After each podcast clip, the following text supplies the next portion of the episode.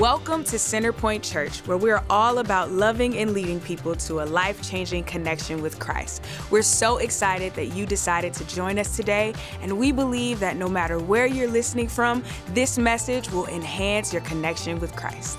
We hope you enjoy this message. Today, welcome to Centerpoint Church. So glad that you made it. Yes, let's celebrate. God is good. If you're new with us, my name's John. I'm lead pastor here, and I'm so glad that you came. And uh, we're sharing in this experience together in God's presence. And uh, this is the third week of a series on Romans chapter eight called Figure eight. And I want you to get your Bible out, and let's get ready to dive into the scriptures together. And while you're getting the Bible out, uh, so a couple of years ago, Uh, a friend gave me a, a, a plant, and it was like, you know, this little plant that I could put on the desk or on my shelf in my office, and it was a, you know, a cute little plant in a little star-shaped uh, tin metal container, and, and I put it there in my office on the shelf, and uh, it added some nice green, and, and then it started growing, you know, dangling down the shelf. You could almost imagine it, right? And and I, I had, you know, once a week a water bottle or something. I'd I'd water it, and it kept growing, dangling a little bit lower, and and it was just refreshing, you know. Look up and see this nice little plant. You can kind of imagine. You can relate, right? You see a nice little plant. Kind of feel good, and uh, and then I can't remember exactly what happened, but um, went on a long trip or something, and just kind of got out of the rhythm of watering this little plant, and um, and, and then something like eight, nine months later, I remembered like, oh, that what? Oh, oh, uh oh, remembered the little plant, and then this is what it looked like after uh, eight. months of forgottenness. And and the poor thing, I mean, I know right now somebody, you're opening up your phone and you're calling P P S on me, Plant Protective Services, because of this plant abuse taking place in this place. But anyway, we we uh, we, we can relate, right? A little plant like that, that's not the way it's supposed to look. Uh, but that's what happens, you know, and this this little plant. You know, it's interesting, though, I was thinking about it. When I finally did, uh, you know, recognize and the plant that I had forgotten about, uh, I, I was thinking to myself, like, if if plants could talk, I wouldn't even want to hear what this guy would have to say about me right now. And, uh, and, and if plants could talk, and if I could read the mind of a plant, I wonder if maybe that little plant would have been thinking to itself, like, you know what, if I could just keep going, I know that guy's going to be back with that half-empty bottle of Dasani he's going to dump on me. I just know, I just know. I don't know, but here's what I do know. I know that if you if you look at this plant, again, like close in on it a little bit, after eight months of no water, it's still pushing out the green at the very end. It was kind of shocking, right? And I wonder if maybe it was because there was this, if, if plants could think, right? This thought in that little plant, like, man, I just know if I can just hold out another week, next week he's going to be there. Next week the water's going to come. And and what I wanted to share is that as you're opening up the scriptures today, there's something about the future that is like fuel for us. And as you turn into Romans chapter eight, I want I want you to embrace this idea that there, there's something about the future possibility for good that fuels us to keep fighting for what we need to fight through right where we are now. And, and I think about it like this. For example, the good people over in uh, Ukraine right now, uh, I, I wonder if maybe it is the thought that uh, maybe three or four weeks from now, this nightmare is somehow going to be over that's allowing some of those people to, to keep on fighting and to keep on holding on, right?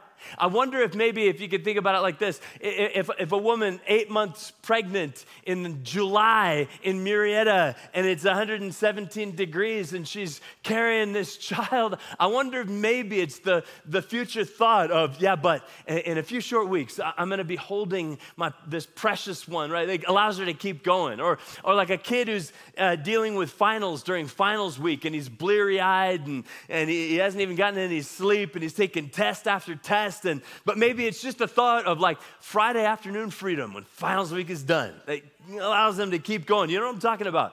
And, and, and that is, to me, it speaks of the reality that the future becomes like fuel for us when, when we can embrace that there is a future hope for good that we're moving towards. And so I, I want I want to just turn to the scriptures right now, and we're going to make our way to Romans eight. And in the first week of this series, we began with this simple understanding from scripture that uh, we can be set free from sin and live uh, with a spirit-led mindset. That was the first part. And I hope you'd listen to that message if you haven't had a chance to, or at least read the beginning of Romans. We can live with a spirit-led mindset. And that is the first key to, to living in, in victory. And then last week, the second week of this series, we came to embrace that it's not only that I can live with a spirit-led mindset, it's also that I am a spirit-led, loved child of God. And that's where we were last week. And at, at the end of the message last week, we, we, we read the last part of verse seventeen where it talked about the fact that you and I are heirs, heirs, spiritual inheritors, heirs together with Christ. And, and so I want to rest there for a second before we jump into the scripture. The, the Bible said that you and I, if we've ever put our trust in Jesus, we are heirs, heirs. Everybody say heirs. Heirs. We are heirs. And, and that, that means something. An heir is a person who has a standing of authority in a family.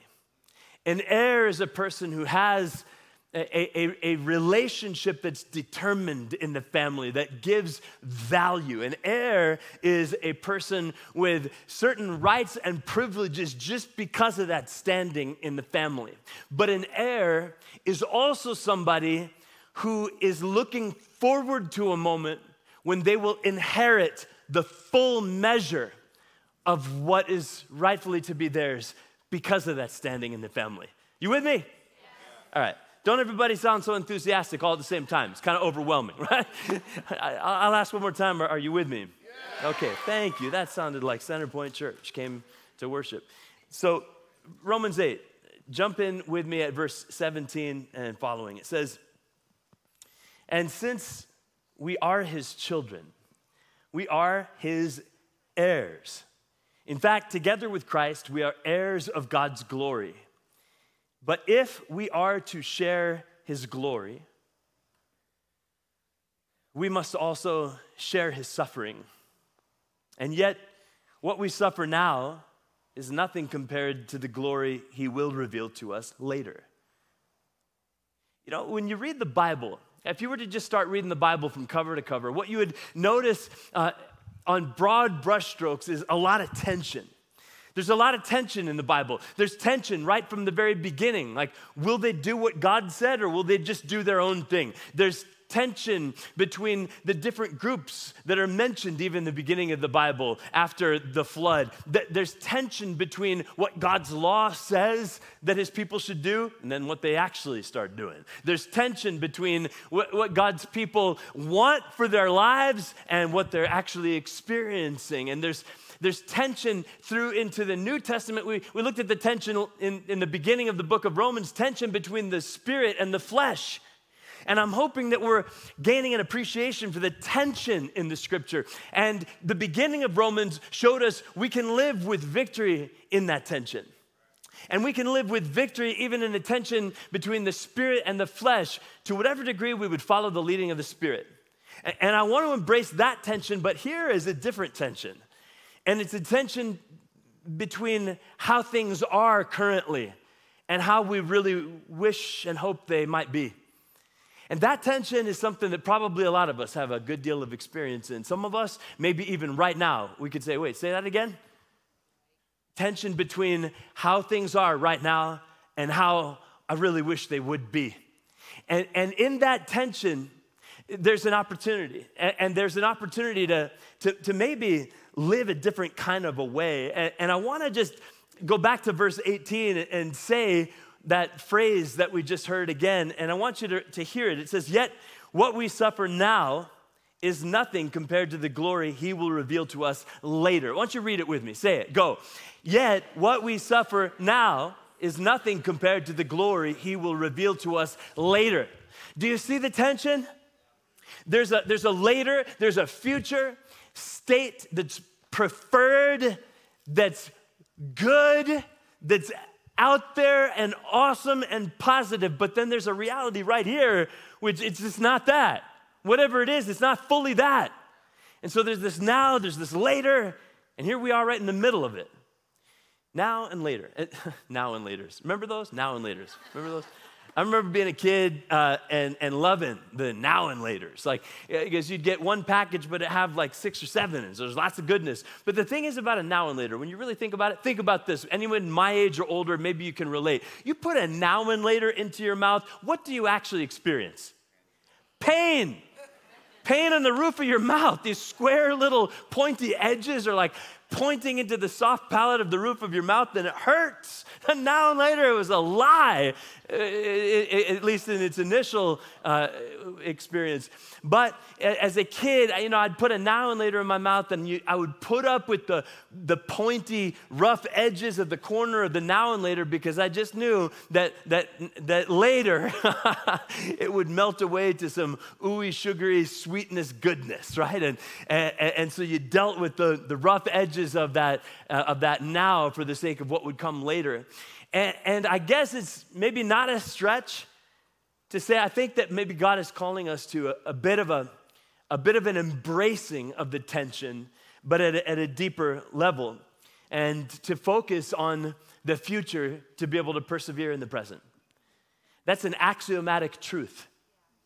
You focus on the future to persevere through the present.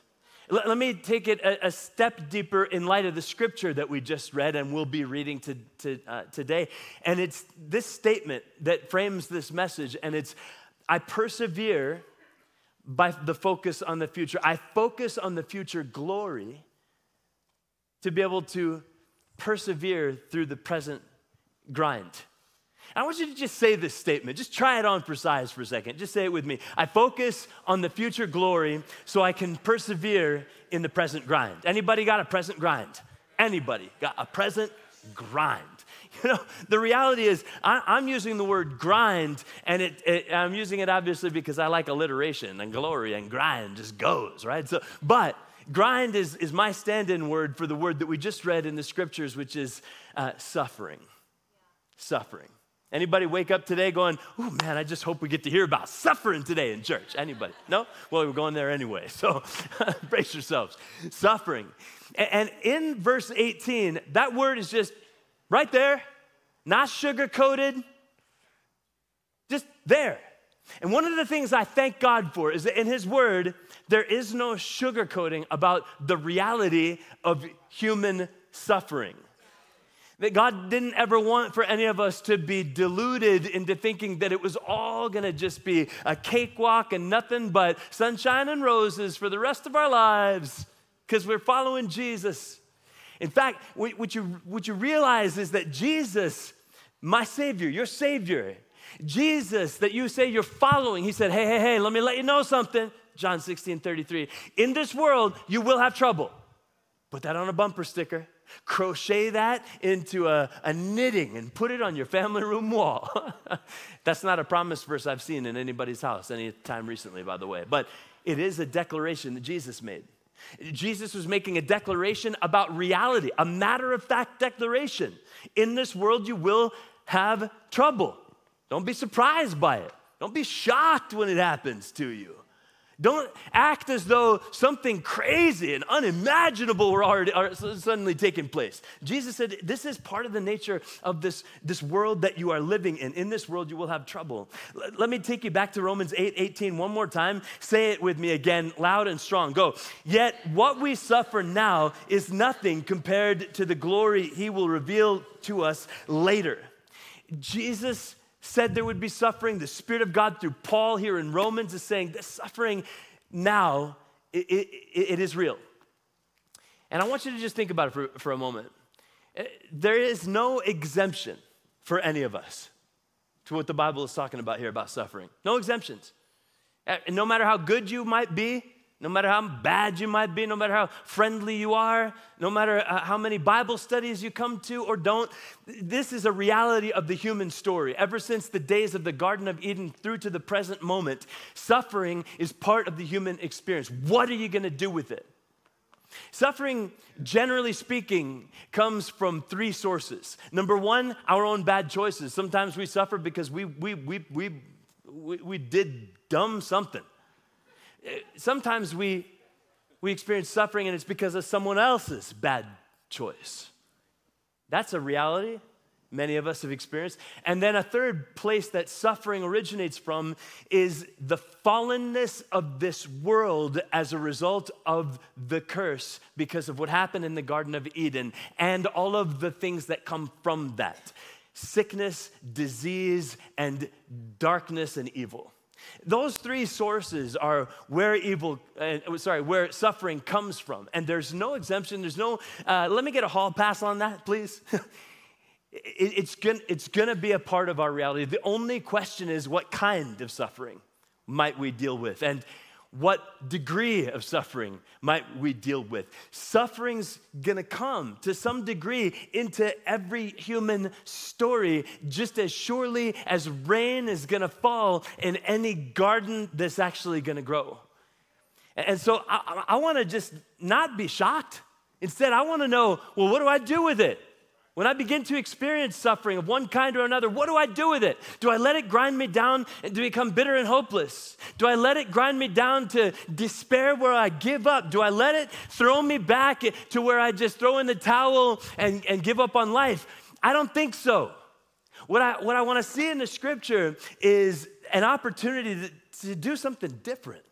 And that is to embrace a future hope. That's what we read in Romans eight. In verse eighteen, that there is a, a glory that is coming in the future. And, and that glory, it, it will eclipse the weight of the suffering. I believe that. I want to invite you to stand with me in believing it because it's part of what we see in the scriptures, in the Word of God. Suffering does something, though. I, I want to acknowledge this. Suffering does something. Think about the Apostle Paul for a moment. The Apostle Paul wrote most of the New Testament inspired by the Holy Spirit. And yet Paul, apparently the health and wealth gospel didn't apply to him because he got a whole uh, crap ton, if I can say that, of suffering. He, I mean, shipwrecks and sicknesses and snake bites and imprisonments and beatings and public floggings and embarrassment and trials in front of uh, tribunals and judges and being hauled around in captivity and chains and personal thorn in the flesh sickness. I mean, that man of God dealt with it, a lot of it.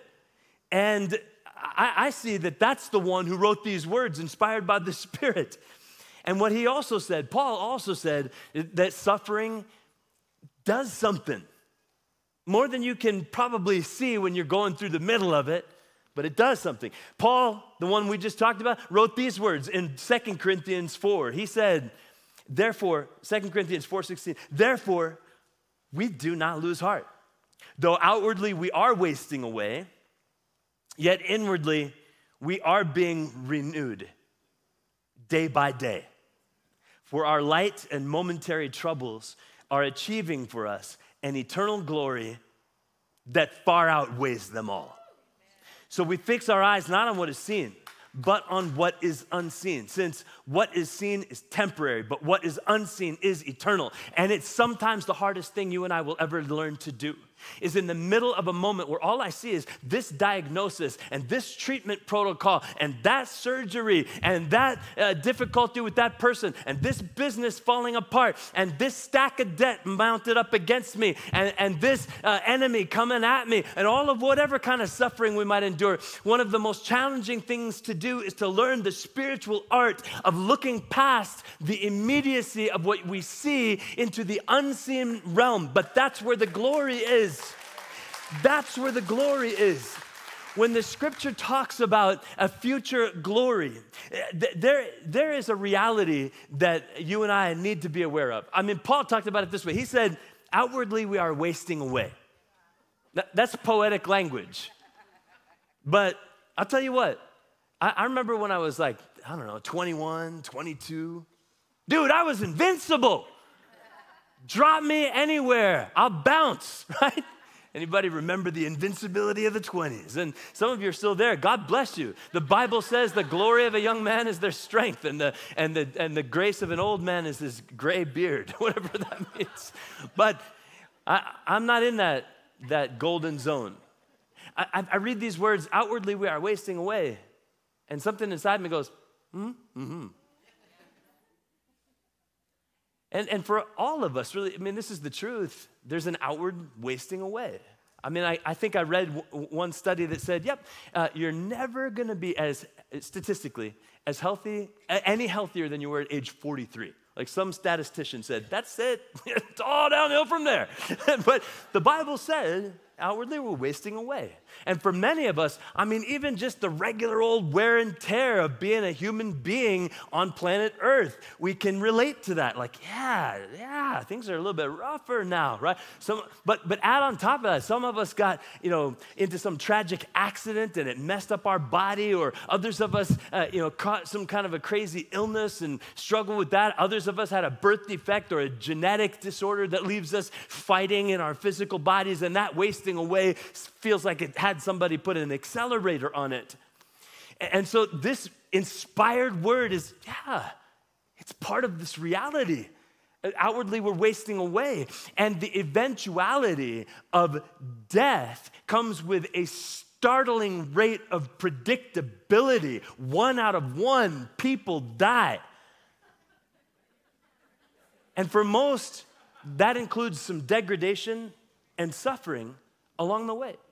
There's only three people that you, that didn't die: Elijah, Enoch, and Jesus. And for the rest of us, there, there's a natural progression that there's an outward wasting away, and a lot of that includes suffering.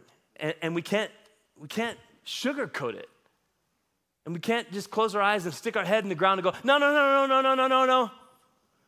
Instead, I want to take note of what the Holy Spirit through Paul inspired in these words, where it said, yeah, though outwardly we're wasting away, uh, yet yeah, inwardly, inward, inwardly, inwardly in a, in a place deep within me that you can't see, that a doctor doesn't know how to diagnose. Inwardly, I'm being renewed. Inwardly, my spirit is even fresher and younger than twenty-one or forty-three or whoever else would say whatever. I'm being renewed. I am taken back to the fountain of strength and power and capacity inward in my spirit. I'm being renewed day by day. And don't miss this. And our light and momentary troubles, verse seventeen said, are achieving for us an eternal glory that far outweighs them all. Your suffering is doing something. And, and I, I don't, I don't, I don't want suffering. But if I have to go through it, I want to at least get whatever I can out of it, and recognize that God said that it, it would be doing something. If God, through Paul, said, your suffering is achieving for you an eternal weight of glory, wouldn't it be better to say, all right, fine, I don't want this stupid trial, struggle, disease, sickness, problem. I don't want it. But God, if you said you're going to do something through it, then do it all. Do it all. Do it as deep as you want. Renew me to the depths of my innermost being, God, through this dumb, hard trial. Your, your trouble is achieving something for you that goes beyond the visible and the seen. I'll share with you four things that I personally feel like my suffering, and I won't bore you with all the details of my own, but I've got plenty of it. But, but four, four, to start with, four things that my suffering does for me. I think it does it for you too. First of all, my suffering, number one, makes me aware of my total dependence on God. When everything is perfect and happy, I almost kind of am sailing through like, yeah, thumbs up, big guy, God, but I'm good. I got it made. I can do it all. And all of a sudden, my suffering forces me into an utter awareness of my total dependence on God. And that deepens my, my spirit, takes me beyond the shallows, puts a depth and power into my faith that I don't know that I would really have another way.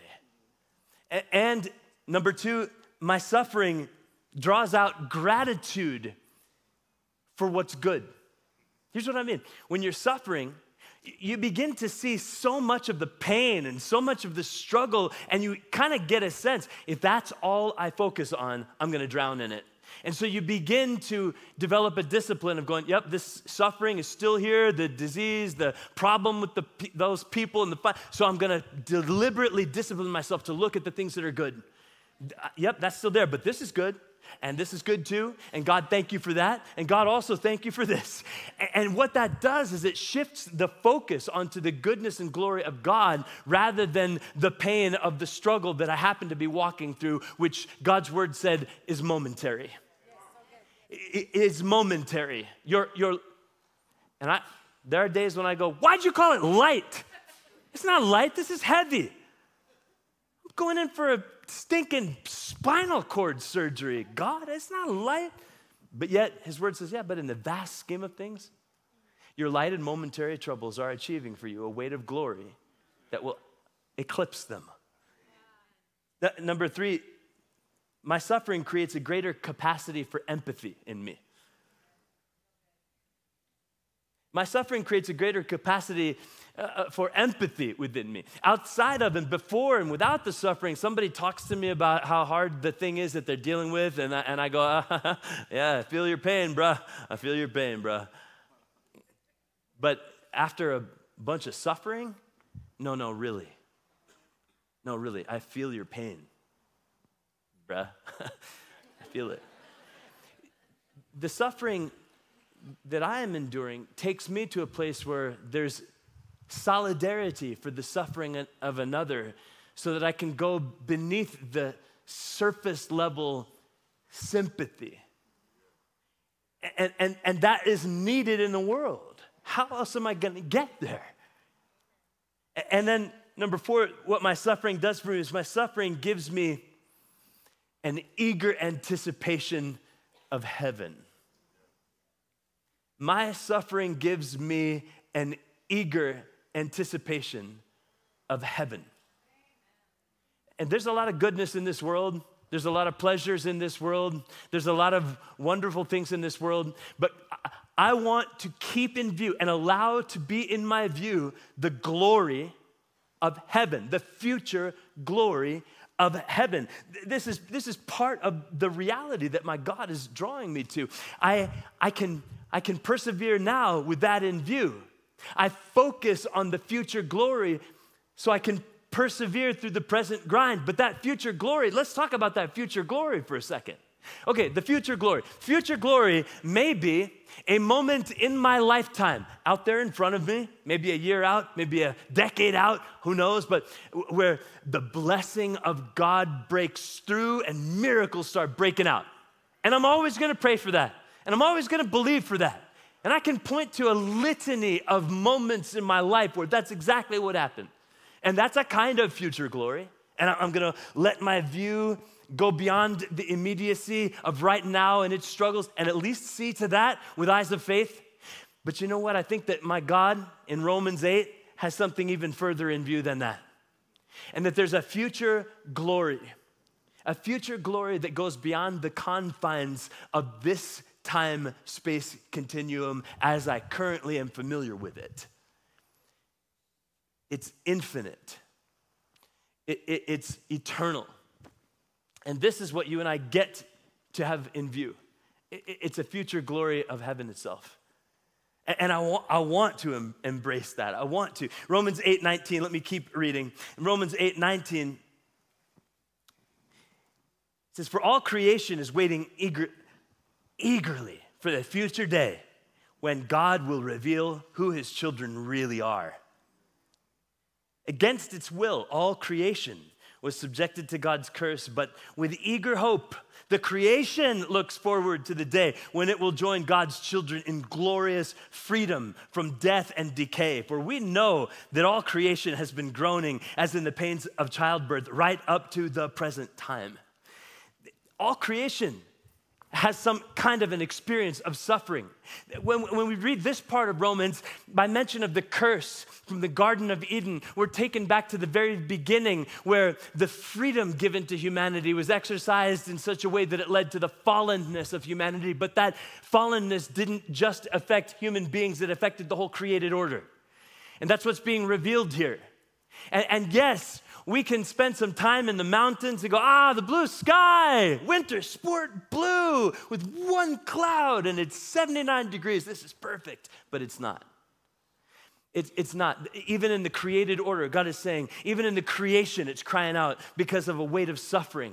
You don't need to look any further than tornadoes and wildfires and earthquakes and hurricanes and tsunamis and, and, and pathogenic diseases. And, and you can begin to see, oh yeah, even in the creation, there's suffering. And, and God's word is saying, yeah, and even creation is looking forward to something. Like, yeah, if plants could talk, if mountains could speak, if deserts could say something, there would be a yearning that would be heard for the glory of God that is yet to be revealed. There is a future glory we are meant to be fixing our eyes on. And sometimes the hard things that we do go through force the issue. And the issue needs to be forced because we could too easily just settle for, yeah, everything's good. I love it. Right now it's good. Everything's great. Eh, who cares about heaven shmeven? And I think a lot of us as believers, sometimes we, I mean, we, it's an afterthought at best. And every once in a while, God goes, hey, I actually paid a really high price for it for you. So I'd like you to actually think about it. I'd like you to actually anticipate how good it's going to be. There's a future glory that's coming. Let, let me ask you this question just to see how this works for us. Like this summer, Uh, who is looking forward to this summer, just generally speaking? You just show of hands, anybody looking forward to the summer? And you know what? If we were to, we were to start asking around the room, it would be like, well, because we're planning a family reunion, and others, hey, we j- because we just booked our tickets, we're going to wherever. And someone else would say, yeah, because you know we're, we we can't, we're not doing a big trip, but we got ten beach days throughout the summer. I can't wait. Someone else, you just reserved your park, your camping uh, spot, and, and you can't wait for it. And, and others of you, you're just looking forward to the heat. Somebody's just like, I just want it to heat up a little bit. And and not when it's one hundred seventeen. You won't be hoping for that as much anymore. But anyway, you, you think about what's ahead, and it causes right now to feel a little different. It just has that effect. Even me just rattling off some imaginary ideas got some of us going, ah, oh, yeah. There's something so powerful about the positive possible future that fuels us for right now's fight. And it should. You know what? I want to just share this also. Um, Ann and I, speaking of looking forward to the summer, uh, we are blessed with the opportunity this summer to take a sabbatical. Our board, just our Centerpoint board, just made a decision this week to uh, pr- approve that for Ann and I to be able to take a extended little break. I want to just share about this for a second. I'm excited about it. it, it it's not just, hey, you get a, a, an extra week off. It's, no, you, you're going to get a couple of months to take a, an extended leave of absence to sharpen the axe for cutting for years to come after that fact. And I'm, I'm believe you me, like I, I'm thinking about the summer with like such an anticipation. Like, oh man, I, I get to go there and learn from that mentor. I get time to go and and, and uh, be in prayer at this one uh, this one chapel I've always wanted to visit. I get to have some time to write a book that I just need to get out of my heart. Like, there's all of that goodness, but I'm here right now. But just even the thought about that causes me to go, oh, I'm, I'm think, I think about it things a little differently. I carry the weight a little bit differently. It just has that effect. And, and for you and I, God is beckoning us through Romans eight, eighteen and following in particular, saying, hey, can I get your attention, please? I purchased something for you. And I know what you're going through right now is hard. But I want you to just let this catch your attention for a second. I've purchased something for you. It's going to be amazing. Trust me. It's going to be even better than anything you've imagined, and it's going to be so good yes. that you won't even remember the challenge of what was. Yeah. Th- this is, this is what I'm reading here. I just, I just want to embrace it. Romans eight twenty-three, though. Let me keep going. Romans eight twenty-three, it said, and we believers also groan. Even though, even though we have the Holy Spirit within us as a foretaste of future glory. For we long for our bodies to be released from sin and suffering. Whew. Yeah, we too, we wait with eager hope for the day when God will give us full rights as adopted children, including the new bodies he has promised us. New bodies. New bodies. What a hope. New bodies. What a great hope. What a, what a great hope this is. Because our bodies are where we feel so much of the suffering. Or the body of somebody that we love, and their pain becomes ours as we watch them struggle. And so in, in the middle of that, God says, yep, and I want you to know, I have a promise for you.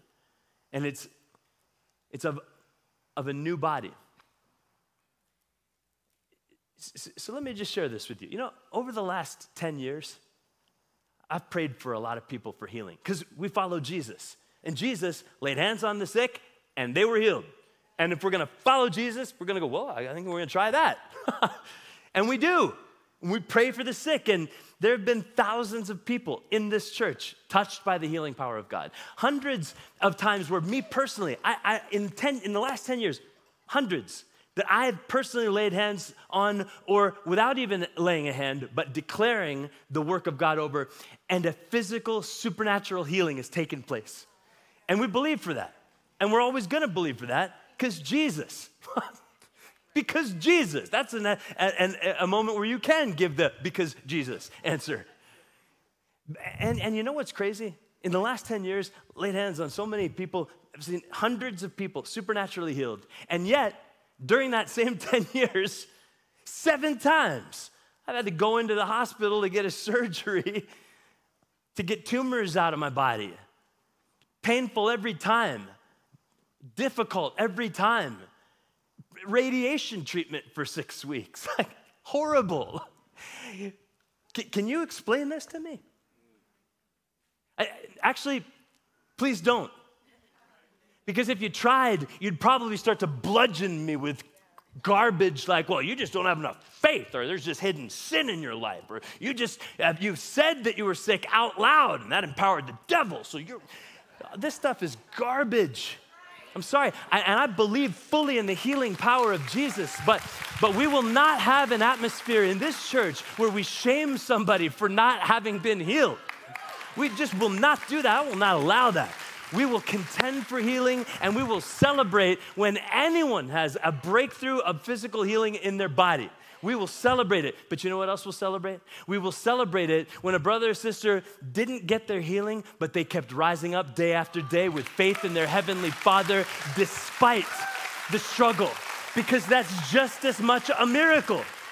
I would even tell you, I mean, I would even tell you it takes maybe more faith to soldier on decade after decade dealing with this condition that just won't change no matter how many hundreds of holy, amazing people have laid hands on you. It takes even more faith to keep soldiering on saying, yeah, but God, I love you and trust you anyway. That is a gift of God when it happens. We'll celebrate that too. We, we, we have to embrace the both, the both. And, and as much as you know, people tend to want to swing, it's got to either be only this, or it's got to be either only that. We're going to go, no, there's just tension. There's tension. And yes, you might quote to me like, Jesus, everyone they brought to Jesus was healed. No, except for the place where he went in his own hometown. And it said he could only hear, heal a few people there. So don't, don't, don't throw that thing at me. Because there are episodes even when Jesus, there, I'm sure there were more sick people in, in Nazareth than that. I, I want to embrace God's word. I want to go for it and believe, but I also want to believe and claim Romans eight twenty-three. I, I, I'm going to get healed. It's only a matter of time. I'm going to be healed. You who are struggling, you're going to be healed. It's only a matter of time. And that healing may come in next week or in next month or in next year or in the next decade. It might come by a supernatural lightning from heaven, touch of God. It might come through a, a, a surgical procedure. It might come, but it also might come when I cross the line into the timeless goodness of God and receive the new body He's promised to me. And I'm holding on to it. I claim that too. Romans eight twenty-three, but I got to keep reading. Verse twenty-four says, we were given this hope when we were saved. If we already have something, we don't need to hope for it. But if we look forward to something we don't yet have, we must wait patiently and confidently. And, and the hope that the scripture is speaking about is a future glory that goes beyond the here and now, and it is heaven. That is what Romans eight is driving at. Yes, we get the power of God to live in all kinds of adventure and fun and victory here on planet Earth, but this world is not your forever home.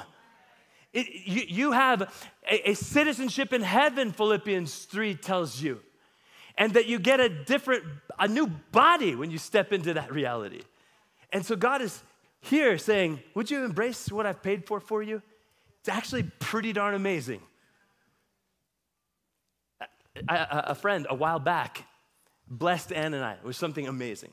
And this friend said, hey, we uh, we got we got you a, a V I P tour of Disneyland and dinner at Club thirty-three. I mean, if you're a Disney person, you know, I just throw, threw down the pearls and the gold and the all of, I mean, it, there's nothing better. No, I mean, there is nothing better than that. Like a behind-the-scenes private V I P tour of Disneyland and dinner at Club thirty-three, amazing. And, you know, you it, the cost of that, I don't even want to mention out loud. It was such a blessing to us. But but listen, could, could you imagine if uh, this friend let, let, let us know about this, uh, you know, wonderful blessing, and then checked in with us to say, hey, so uh, that's the date, are you looking forward to it? And what if my answer was, meh, I mean, I'm probably gonna be okay, I guess, but I'm really excited about this gas station hot dog I'm having right now. It's really good. Right? I mean, how bizarre, right? How bizarre when such an untold, awesome blessing w- was paid for for me and, and provided for, for me. Like, and, and the better response is, I have been thinking about that every day. Like, I can't wait. I know it's months out, and but it's gonna be a memory to last a lifetime, and I can't wait. I'm, I'm looking forward to it. I've been reading the menu online about what I could eat at Club thirty-three. Like, I, yes, I'm excited, you know? I mean, I've still gotta go to work. I still gotta do my thing. Gotta still deal with the whatever of reality in, in the present, but, but man, I got a V I P tour at Disneyland, Club thirty-three out in front of me. And, and it's meant to be that, that blessing of, of what lies ahead. And this is what we see in the scriptures regarding heaven. In First Corinthians two nine, it, it said, this is what the scriptures mean when they say, no eye has seen, no ear has heard, no mind has imagined what God has prepared for those who love him. And Jesus is the one who said, I'm leaving the, the time and space continuum as you know it because I'm going to prepare a place for you. I know you think this is w- where it's all at, but actually, I'm doing something over here that's gonna be amazing, and I want you to know about it. It's not a secret, and I do want it to motivate you to be able to keep plowing through whatever you gotta keep plowing through. And it is that, that focus on the future that fuels me to persevere in the present. Jesus said, I'm preparing this place for you. And then Revelation seven seventeen gives a layer of nuance to what it's gonna be like, this reality of the future glory of heaven. Revelation seven seventeen, it talks about Jesus as the Lamb of God who's seated on the throne. And Revelation seven seventeen, it says, the Lamb at the center of the throne will be their shepherd, and he will lead them to springs of living water. And God will wipe away every tear from their eyes. This is your future glory. It matters. Every single one of us, one day we will step into it. And God is saying, I want you to begin, though, to imagine it now. And if you, if you can receive this, begin to experience it now. Be lifted beyond the confines of this moment into an eternal experience of the throne room of God. Hebrews four sixteen has said, you're welcome here. Heaven itself. Bust on in. Go boldly. Because there you will find the grace and help in your time of need, in the middle of the struggle. So believer, believe for this. All of it. Don't leave out the best, which is saved for last for you, the future glory. Believer, let God get hold of you with a view of this eternal goodness called heaven. He paid a great price so that you could have admission to that place, to that reality. Don't devalue the price he paid by minimizing the worth of heaven just because you're caught up with right here, right now. Both. Heavenly Father, I thank you for your word. I thank you that you allowed us in your word to catch a glimpse of, of your heart for us. Thank you that, God, part of your heart for us is an acknowledgement of how hard things are. And you use the word suffering. Thank you for that, God. Thank you for that, God. I'm, it's freeing. That you said, yeah, it's suffering, yep. And that you didn't candy coat it or tell me I should just buck up. But you used the word suffering. You acknowledged the pain that so many of us deal with. Thank you, Father. And thank you, Lord, that in your word, you, you also show us the way to make it through the, the, the stuff that's so difficult. And so, God, I pray for a release right now into every single one of my friends sitting here, a release, God, of a supernatural capacity to quick get lifted to a vantage point where we can see so far ahead that we're catching a glimpse of heaven itself. I ask for a supernatural release of that to every single one of my brothers and sisters here right now. That, and, and that in that, we would be able to feel a strength coming into us for whatever is right now, because we've got a view of what will be one day. We embrace the tension, and we believe, God, for your goodness to be revealed. And so, God, I pray for a future hope kind of a mindset to be released into every single one of us. Every one of us would be burst out of time-bounded shackles and into an eternal experience, viewing where you're taking us, the long game, the big picture. And God, at the same time, I do want to pray for healing, for healing, for here and now. I believe it's both. I'm, I'm good with your both, God. So I pray for a release of faith even to believe you for both the future glory and the faith breakthrough now, all of it. God, I pray for that uh, that power of your spirit to move among us right now. And while we're praying together, listen, for somebody, I just need you to hear this. Like, God is, is allowing you to hear about heaven today because he wants you to be able to go there too. And being one who is welcomed forever into heaven isn't about, have you been good enough? Did you go to enough Bible studies? Did you say enough religious words? Did you prove to those people at church that you finally got your act together? It has nothing to do with any of that. It has to do with whether you would just simply say, Jesus, Jesus, Jesus, save me.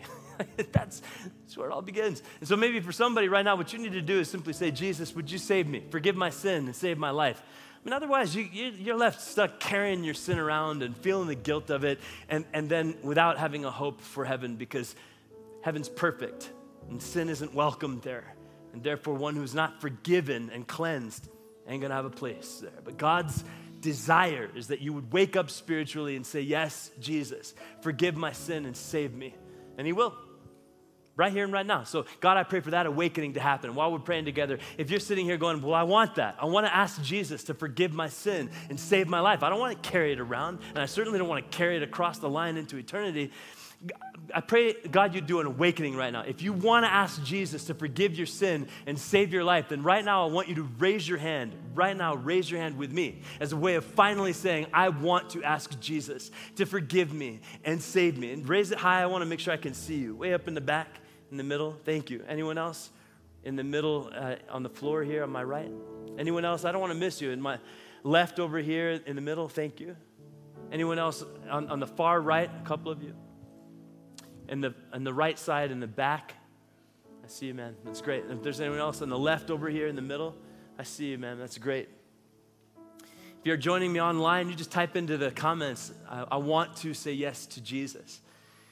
And right now, those of you who have raised your hand, I want you to pray with me. And, and if, I see you. That's great. I want you to pray with me. And you say, Jesus Christ, I believe in you. I mean, just say those words with me. Jesus Christ, I believe in you. Say it again. Jesus Christ, I believe in you. I repent of my sin. I turn away from it. And I turn to you, Jesus. Would you forgive me, Jesus? And just ask him, would you forgive me, Jesus? Would you forgive me, Jesus? His answer from all eternity is yes, done and done. Look at the cross. He's pronounced it already. You're forgiven. And, and would you just say to him, Jesus Christ, I'm yours. I'm yours. Just say it to him, Jesus Christ, I'm yours. I'm yours. I'm yours. Take charge. Help. Help. Rescue. Heal. Set me free, Jesus. Just say it to him, Jesus, I believe that you conquered death and you're alive. You say to him, Jesus, I believe you conquered death and you're alive. So come into my life and be Lord forevermore. Thank you, Lord. Thank you, Lord. Thank you, Lord. While we're uh, praying together, our ministry team's trying to find those of you who raised your hand. We'd just like to give a Bible to you and help you get connected so you will grow in this relationship. I want you all to stand up together. And as we're standing together, some of us need God's touch in our physical bodies. And we embrace the hope of a renewed body in heaven, but we also all contend for God's touch in the here and now too, both and. And for some of you, what you need to do, if that's you, you need to come up at the end to the front. Our prayer team's gonna be right up here. We're gonna lay hands on you, and some of you are gonna receive a healing. Father, thank you for your presence and your goodness. Thank you for the promises of your word. We praise you, Father. We praise you, Father. And all our hope is in you. All our hope is in you. I will rest in your promises. My confidence is your faithfulness. Is your faithfulness. Sing that out.